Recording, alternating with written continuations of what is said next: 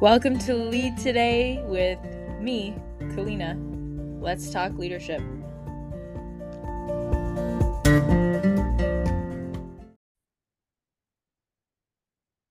Okay, welcome back to the show. We are embarking upon another little bit of a series here, mostly because I found a book that related so much to what I've been hearing about in the public discourse today. And the book was written in 1958. And I found it very interesting that a lot of the ideas within this book relate to how people are talking about our current situation with the world and the challenges that we're facing. So I thought it would make sense to dive in because I have found this fascinating and the people I've spoken with think it's interesting. So let's see what you think and how it goes. So the book is The Undiscovered Self: The Dilemma of the Individual in Modern Society and it's by Carl Jung. So if you're watching, you can see it. It's got a nice little cover and I've realized that well I sort of like doing this, which is I didn't necessarily love doing book reports or anything in school um, but somehow the books I'm reading really come to life for me, whether it's the Bible, the book of Proverbs series that I already did, um, or my own book, of course, which I was very intimately, um, well, in touch with because I wrote it. Uh, and and so this one kind of found me while visiting my mom, and she's got an amazing book collection where well, it feels like a library. You really go down into by her office and there's just piles and piles of books. So every time I'm here, I feel like I can find something to dive into. And I did. So this one is interesting. Today, I'd love to get into what Jung calls the plight of the individual in modern society. So we're really in this episode outlining okay, what's the problem? What's the challenge? What are the challenges for the individual in the society that we've built for ourselves and what even is the individual in society what is society. So um, i took some notes and i'll read a couple parts that i found to be really interesting.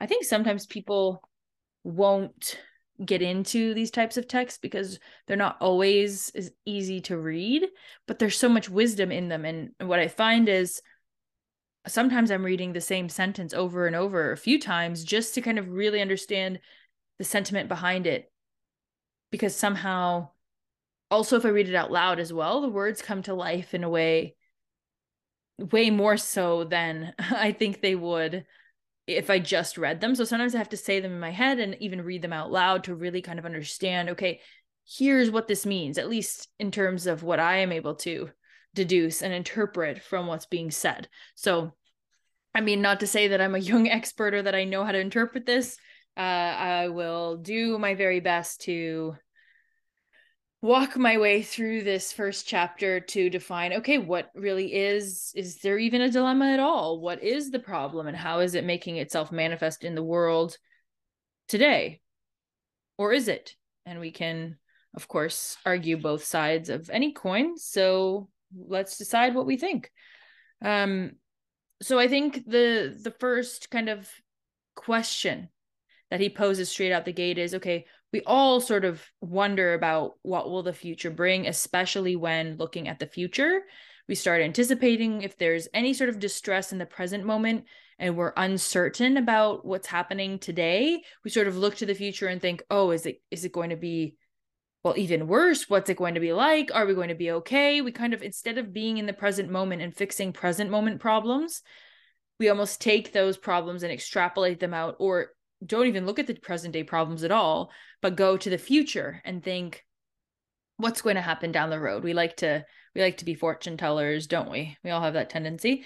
Um, and so we really in that anticipation look toward either apocalyptic outcomes, so really really bad uh, potential outcomes where the world essentially crashes and burns, or a utopia where everything is sort of great and society has become this picturesque, perfect place. Um, and so we look and we try to create a utopia or avoid the apocalypse, and we kind of start seeing things sort of like how we see the past with rose colored glasses. I think we kind of either get into catastrophic thinking in the future of oh everything could go horribly wrong or okay this is this is what the future should be and we get into the jetsons i'm dating myself but you know into those future cartoons or movies and kind of ideas of what the future should be like um, in a utopian society. And so um what that's a problem well because of one thing that i stated that i foresee which is that we can't actually properly predict the future. And so we can try but in, anyone that tells you they can can only do so within a certain margin of error or a certain level of accuracy because there's no 100% certainty of what's going to happen. No one has those answers in any situation or any problem that we might potentially face or is it even a problem? So if you think about things that are on the news things that are being shared as problems well first of all is it a problem? We don't know if it's going to be in a problem in the future. We can extrapolate we can sit there and say okay based on what we've seen in the past or based on what we're seeing right now we anticipate it will be a problem and maybe rightfully so but we can't actually with 100% certainty say what will happen down the road so I think that's the first thing. Human nature is to say what's going to happen next month, next year. That's a problem in the way that we think because we start looking to the future and trying to create an answer in a time that we haven't experienced yet and where we can't know for sure. So that's the first thing. Um then the next kind of piece that comes up here, which is interesting, um, is let's see if I can read this. So the mass crushes out the insight and reflection that are still possible with the individual, and this necessarily leads to doctrinaire and authoritarian tyranny if ever the constitutional state should succumb to a fit of weakness. So I've got to backtrack a little bit because, well, what are we even talking about here with that? I think the idea in this book, and you can get it from the title, is we're looking at okay, how does the individual fit into society, right? The dilemma of the individual in modern society. So it's the individual pitted against society. And what's interesting about this, in my opinion, is that, and I'll, oh, well, I drew this out. I don't know if I can show it to you on the screen, but essentially the idea is that, well, the state is made up of individuals, right? If you think about it. But a whole mass of individuals. If you think about like um well, a pyramid. Let's say in cheerleading, like a pyramid, and you've got people and they've all built up to this pyramid. If you take one person out, you're probably going to be okay because the pyramid can still sustain itself. Maybe not. Depends on how big the pyramid and which one is the structural piece. But the idea being that the mass crushes out the insight insight or reflection that's possible within the individual because you start getting something along the lines of groupthink right? Or a group perspective. And really the people at the top are the ones that are able to direct let's say the head of the big group. But the people in the group really are stacked up one on top of each other moving this society or state organism forward toward its goals. And well, Jung argues that there's this sort of tipping point, right, where rational arguments to justify different ways of thinking only work up into a certain point of emotionality, which makes sense, right? So let's say you get to a certain point where if people are hysterical, super afraid, or really, really enchanted with a fantasy, so either they really desire something or they're very, very terrified of something. Again, remember, we're thinking about apocalypse or utopia. So if it's an apocalypse, well, then fear is going to bring people to a tipping point at the top where well, rational arguments don't work anymore. And really, you're in a fantasy of some sort. If you go past the point of being able to reason with someone where they're just emotional, you know, think about they kind of reach this point where they're so involved, so, so scared that you can't, you can't reason anymore. And so the idea is on a mass level, we kind of reach a critical mass as a society where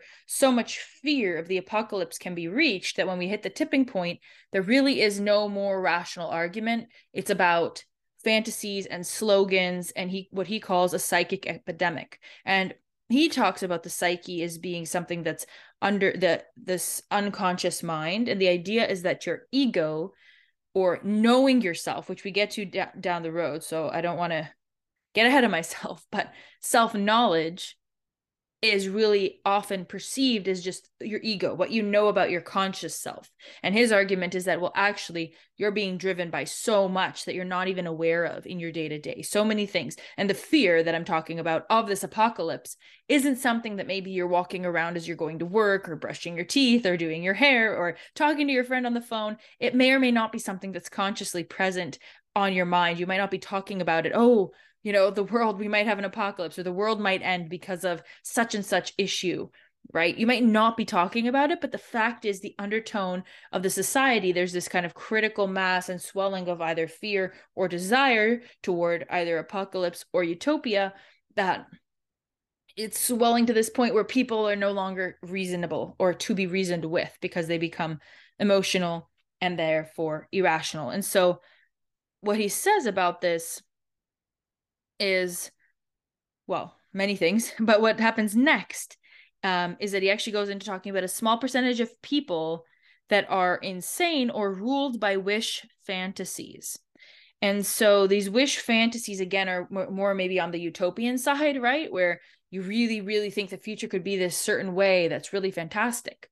And it could be except you're not there yet. And so, but you create these fantasies of what it could be, and you might reach a tipping point where no longer is it a rational fantasy, but you've gone into a bit of a, well, he calls it insanity, but you know, maybe it's not rational and it's not based on reality or what could be possible in this moment or even again we can't predict the future. We can only build toward it right? We can look toward what we want and then do things in the present moment to take us toward what we want. But but we can't actually under know for sure what will happen at that future date.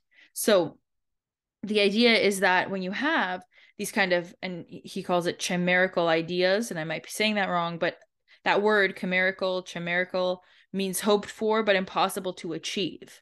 So when you have these ideas that are hoped for but impossible to achieve mixed with resentment of oh I can't get this utopian society that I want, well, then those people that are sort of well, there's a lot of talk right now, right, about sociopaths or um, narcissists to get into leadership positions.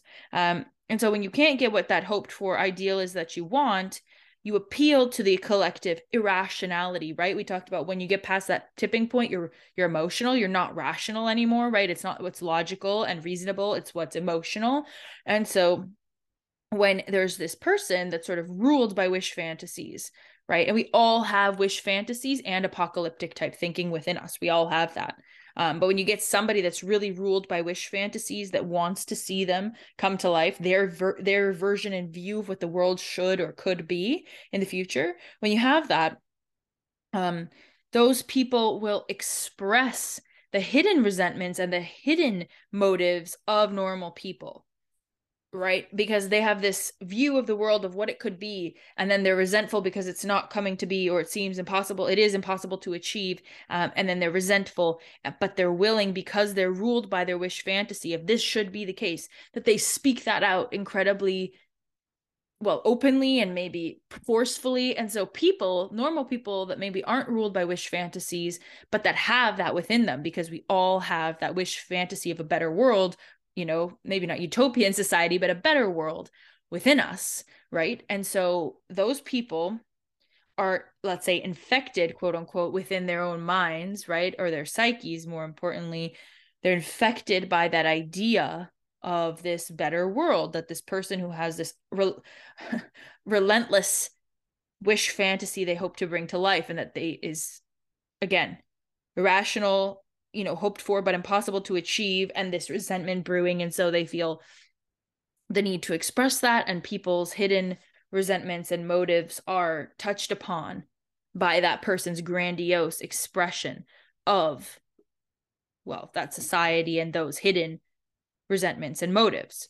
So then they affect people and jung's argument is that that's because of a lack of self-knowledge which as i was pointing to earlier self-knowledge is what we think it is is the conscious ego personality. So, kind of the, you know, this is what I think of myself consciously. So, social factors come in, the own contents of your mind come in, but the unconscious, which by definition, right, you're not aware, you're not conscious, it's not in front of you, um, is sort of left behind, or rather, it's you can't. People think self knowledge is knowing just the social factors of where you stand in society and then the own contents of your mind. But really, there's this other layer that he's saying is is fundamental to self knowledge that people are missing which is the undercurrent of of this societal level getting to a tipping point moving into irrationality going into the wish fantasies right? And not being in a place of reason or rationality but being run by slogans and fantasies these bigger picture ideas by those who have the big wish fantasies and have the resentment and these big ideas that they're willing to sort of put out there that are unrealistic. Unrealistic ideas or and realist so that's difficult right? Because okay who decides what's realistic? But i think it's sort of impossible ideas. Almost like that couldn't work but it appeals to our hidden motives and resentments. Okay so now we have this problem that humans want to see into the future right? We want to know what it's going to be like and we want to know if it's going to be really great or if we're the world and society is going to crash and burn. And so we're trying to create different models and understandings to well predict the future right? And you see this with all sorts of professions where they'll try to predict sales or um, the type of change that will happen in the industry the technological advances what will happen with the inputs that they put into their company with the earth what how does it change the climate? I mean we're always looking for what is what we're doing going to do to into the future. And i'm not saying that that's a bad thing right necessarily. We we do want to think about what we do today and how it's going to impact the future. But it's a problem when you build this utopia or this apocalyptic narrative that's driven by deep desire or deep fear. And you get people out of a rational mind and into pure emotionality because then they're very easy to, well, sway. Because, right, when someone's emotional, like imagine you're emotional about probably a number of things, right? Like if you care about somebody or if something really great happens or something really not good happens in your life, you're sort of driven by emotion. Okay, that was very disappointing. I didn't get the job. So now I'm going to uh, go out drinking or eat that piece of cake or this person cheated on me. I'm going to dump them. It's a very highly emotional event. And so you kind of blast out in one direction or another either anger or you try to get them back right? Whatever you try to get the next job like you you either go toward desire or you become fearful and sad um, and, and your emotions run the show for you and that's a human tendency. And so the idea is well he's saying that because of that individual tendency to predict the future and because of this emotional tipping point we're actually going to the place of slogans and fantasies and emotionality and not able to rationalize after well after the emotionality of the ma- of the masses crushes the individual ability to reason because there's this undercurrent that's happening. And so we have this psychic epidemic as he calls it. So okay the psyche behaves like the body. And so when we say okay psyche what are we even talking about? Where like okay the conscious mind is social factors. So again your place in society you can see that. You can see if you're a desirable mate right? You can see if you're doing well in your career or not objectively speaking what salary you're making. Do you have friends? Like there there are all these social kind of touch points that let you know where you are where your place is in society. Great. Your psyche or the unconscious mind you're not super aware of and and he relates it jung relates it to your body so our body is doing all these functions. Even right now, my body is doing all these functions to allow me to breathe and speak. And uh, my heart is also pumping. And there are all these things that my body is doing that I'm not consciously aware of. I'm not thinking about breathing, I'm just doing it. And so, similarly, your psyche behaves like your body and that it's regulating you, it's making sure you're safe, right? But I'm not, you're not really attending to it while you're going through your day. And the idea is that we know very little about the the inner automatic workings of our psyche because well we're not paying attention to it. We continue to study it. There's so much that's unknown right? You think of the image of the iceberg. There's so much that's underneath the conscious surface. Just how we're studying the body in science we're studying the psyche um in psycho- in psychology i think. Um and so so we have all these tendencies that aren't true i guess and he calls them illusory assumptions So they're qualities or tendencies that aren't true. And the unconscious is very open to influence. And he calls them psychic infections. But so I guess he says infections mainly because you can't see them, right? Similar to how you can't see if you get, you know, a cold. You can't necessarily see it, but it definitely infiltrates your body. And so, similar, this is something you can't see because it's unconscious, it's below the surface, you're not thinking about it, it's automatically working for you. And there are ideas that can come in and change the way you're thinking without you really consciously thinking about it. And so, the average person is ineffective because no one or very few oh, this is the next point. This one was a really good one from this chapter. Um, and then we're going to try to get going because I could keep going for days. Oh man, we have lots of notes. okay. Um, I'll try to get through this really quickly. So his next step is okay, so look, the unconscious is really open to influence. And the people that have those, I really need to learn that word chimerical, chimerical, people that have the ideas that they hope for but are impossible to achieve, right? Those kind of small percentage of people that are quote unquote insane or ruled by wish fantasies, those people are able to infiltrate the subconscious, the unconscious mind. And we're going to figure out how they do that or what's going on. But the idea is that they can. And so they influence the unconscious. And so people don't even realize it's happening. Um, and so, okay, then we kind of move to this other point here where he talks about the average when we calculate averages we do this in society all the time the average weight the average salary um, the average lifespan. And he says okay but calculating an average in many cases is ineffective because no one or very few people are average. Um, and so he has this example with stones and he says okay you have this number of stones and the average is let's say 145 i don't know what the example 145 grams is the average of these 10 stones. And he goes but if you pick up if you were to pick up one of those stones the likelihood that they're actually exactly the average weight of all the stones is very low. The likelihood that that one stone is 145 grams is very low.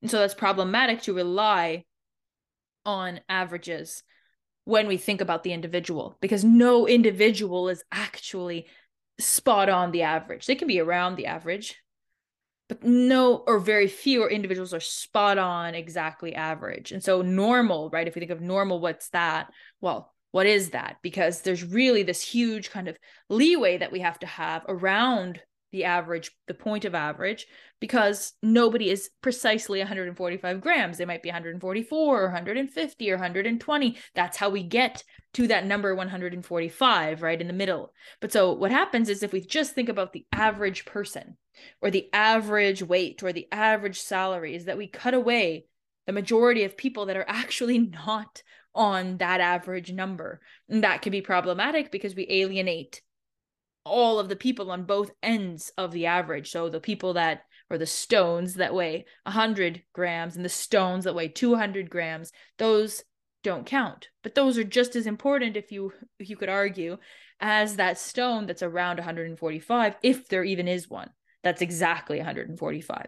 And so well, that's sort of an illusory assumption that I was talking about before is this idea of average because there is no average salary you can hover around it, but the likelihood that you're just on it is very low because there's this range. And we know that with salaries, right?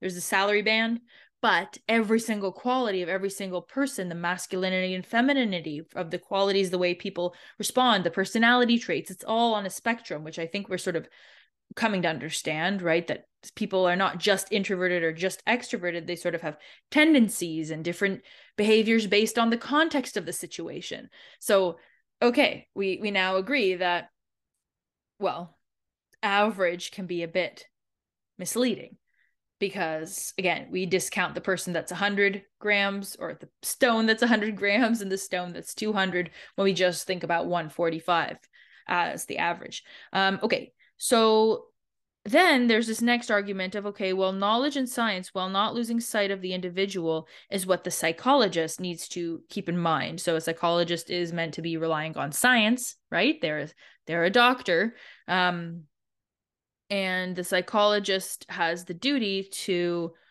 really make sure that they're keeping humans or the individual patient that they have in mind as an individual and not just as this statistic in their data set. And so science defines or looks at often humans as anonymous units to pile up these mass formations, like, let's say, a company, right? Or that pyramid that we talked about. You're just one piece of the pyramid. So you individually don't matter. You're kind of this part of the whole, right? And we can think about that as collectivist versus individualist countries or societies. So traditionally speaking, the Western world is considered to be individualist because we value the individual versus collectivism, where in countries like many Asian countries, where the whole is more important than the individual parts.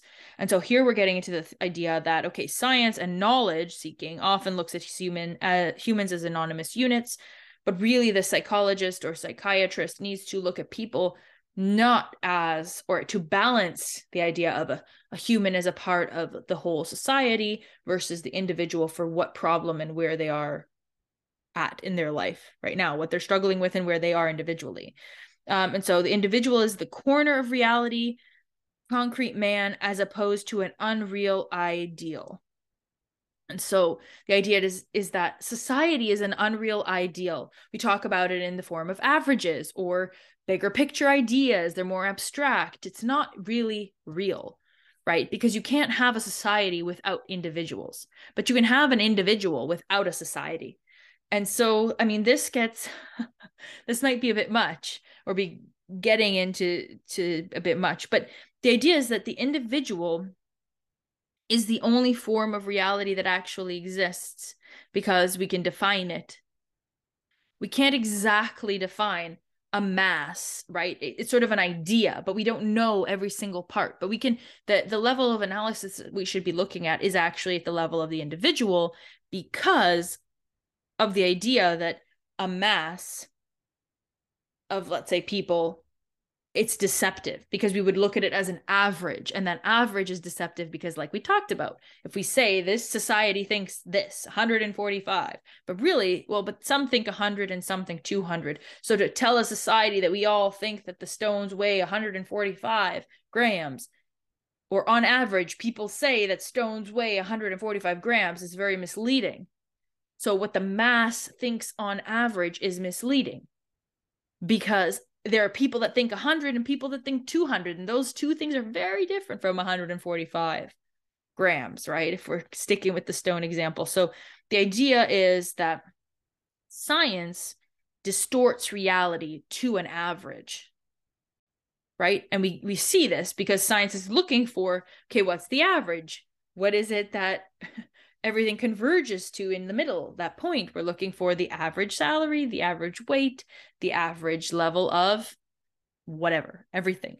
Production cost um, and so science distorts reality to this average which is ineffective because very few individual components within a set of numbers or set of people will be that average. And so that's why it's misleading I hope that makes sense. I think the stone image that he makes is quite clear. Um, right? Because if you think of t- even 10 people, 10 people, if, if their average weight is 150 pounds, you could have somebody that's 100 pounds and somebody that's 200 pounds.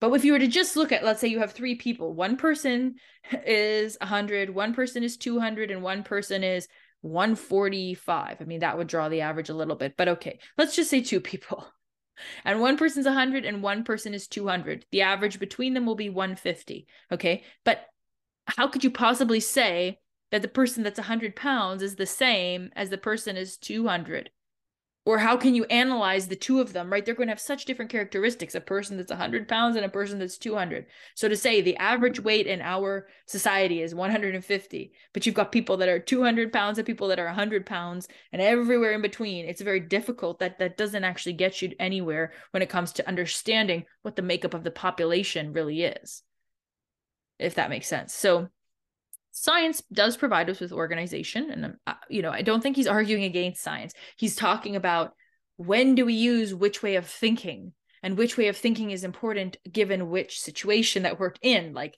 you know and science when we're talking about humans can be problematic when we just look at averages and not as individuals as the individual person. Just a number just an anonymous number in a data set is problematic when we're talking about human beings because we have such individual characteristics, um, which is why he is saying that we should analyze at the level of the individual, not at the level of the whole, this kind of mass. Um, because science does provide us with organization, um, with the state as the highest political reality, right? Let's say if we're thinking about an organization of people within the context of the state, or po- in politics, the state is the highest level of that organization, right? And by state, like he can mean nation state, not necessarily like one of the United States, let's say. So his challenge with this is that the scientific rationalism robs us of individual dignity and moral responsibility of the individual which is the only real life, right? Again, he's saying that the individual is the only reality that we can actually have. An abstract state is just made up of a bunch of individuals and thus is not in and of itself really anything. I mean, it represents things, but a state is just a group of individuals. And so we need to go down to the most granular form of analysis of the makeup of that object, which is the individual society is made up of a bunch of individuals. So we should the, the argument is we should be looking at people as individuals, not as a mass of individuals, because when we're working in averages, we rob people of individual dignity, and individual dignity comes from moral responsibility of the individual. So you have responsibility. You need to well use your own judgment to make the best decision at hand. So if you're just a part of a whole and an anonymous number, you don't need to use your judgment. Why would you? I mean, if you're just a part of the whole and your decisions don't actually matter at the individual level, then you're going to move up to the next level, which is, well, the next order of the function, which would be okay, the, the state. The state makes the policy then. Because you as an individual are anonymous or just one dot in the whole data set. And so now we have to look at the policy of the state and they deal with public welfare or raising the standard of living right? And then so because they're dealing with public welfare and you don't have to make those decisions anymore well then the state defines housing food education rules entertainment. They handle well essentially all of your decision making because you're just a part of the whole. So the state organism needs to take care of you because rational scientific rationalism states that well the state is going to give you the organization and the the parameters for what makes a good life what constitutes that utopia will be told to you. And that is in line with collectivist societies. Again the whole governs the individual not the individual governing the whole. And that's where those two differences in ways of thinking really come from okay so we're almost there right? So then from when when the rulers are well the state telling and defining what needs to happen right? The food the housing the education the rules the entertainment and the individual doesn't need to have their own morals or judgment. There the that theoretical society moves into a state of slavery and rebellion. So people in the society are slaves to the rules of the state that are enforcing them and who's enforcing them? Well, the people that work within the state. But those people also don't have any judgment or sense of judgment. They just follow the rules because everybody's following the rules of this hypothetical or, well, the, the, the state that we've defined, right? Um, and so the people that work within it are also just units within the state. So the individuals in the society are just units anonymous units and then the people within the state are also anonymous units moving toward the rules outlined by the state which leads to an enslaved people and rebellion of those slave or slaves because well they have no moral responsibility and thus individual dignity. And so then there's this outcry and uprising. Um, and he references louis the 14th with the statement of l'état c'est moi which is the state is me because what happens is there becomes a rivalry for power and a sense of distrust among the people once you get into these later stages um, and really the only people that have individualized decision making are the people at the top. The people at the top however are already kind of captured by the state ideal or what the state stands for and so even at the highest levels they're sort of captured by this utopian vision or apocalyptic vision that we've talked about that's gone into gone past the point of rationalism and into emotionality. So even the person at the very top head of the state um, has sort of become to identify has started to identify with the idea that the state is me. I am the state. So how could you be an individual if you feel you are the state? I mean then then you are beholden to the ideals of this utopian wish fantasy that you've created if you are at the top of it you're beholden to those ideals. So you're not even really you don't even have really your own judgment morals or ability to kind of make changes because you don't have any responsibility anymore. The state sort of becomes this, this abstract idea becomes the guiding light at that point which we've identified as sort of unattainable. And so again because it's unattainable it's irrational because there's no way to kind of really get to that point in in full-fledged vision um and so you're operating from wish fantasies slogans and emotions um is the argument here. And so individual judgment grows increasingly uncertain right? Um well because you don't you don't need to make any decisions for yourself at that point. If you are guided at the very most granular levels by the state then you don't have to make any choices because school housing food where you go, what you do, how you do it, what you watch, the entertainment, it's all governed by the state. Well, then you don't have to make any choices. And so your own individual judgment becomes uncertain. You feel that you're not confident to make any decisions. You feel on edge or anxious. You're not really sure. And so then you're in this collectivized society, which is an idea, again, right? Kind of this average society is this collection of averages, but no one person is that thing. No one person is exactly that average of society or a good citizen. Everyone will have their little nuances around the average because, well, there are differences. We all, we no one is right on the average or which average? Because if you're if you hit the mark on let's say average weight you might not be average height or average eye color or average hair color or average bone structure or tone of voice or like so there's so many different characteristics that you will never meet the average of what a society is meant to be. There will always be nuances. And so um well as we've as we've seen collectivist if it goes into communism and a tribe like that there's autocratic rule of a chief that so they really decide everything that then falls down and all the people within that structure follow the chief. But as we've already established in the louis xiv l'état c'est moi idea you know the state is me that person is already sort of consumed by this wish fantasy that is impossible to ever achieve. And so it will never be actualized realized in real life. It will never become to it will never manifest itself in reality or come to be. So they sort of strive to this ideal that can never come to be at the price of individual dignity and individual responsibility of well people's own morals and judgment to guide them to make the right decision. They don't ha- need to do that anymore because they've been told what to do which is problematic for the individual and in theory problematic for the society because the society, society keeps chugging toward an unattainable wish fantasy and so we have to be very careful about which wish fantasy we're striving toward if that's what we're going to do strive toward utopia or this apocalypse right? Away from fear toward utopia. We have to be very careful about those extremes.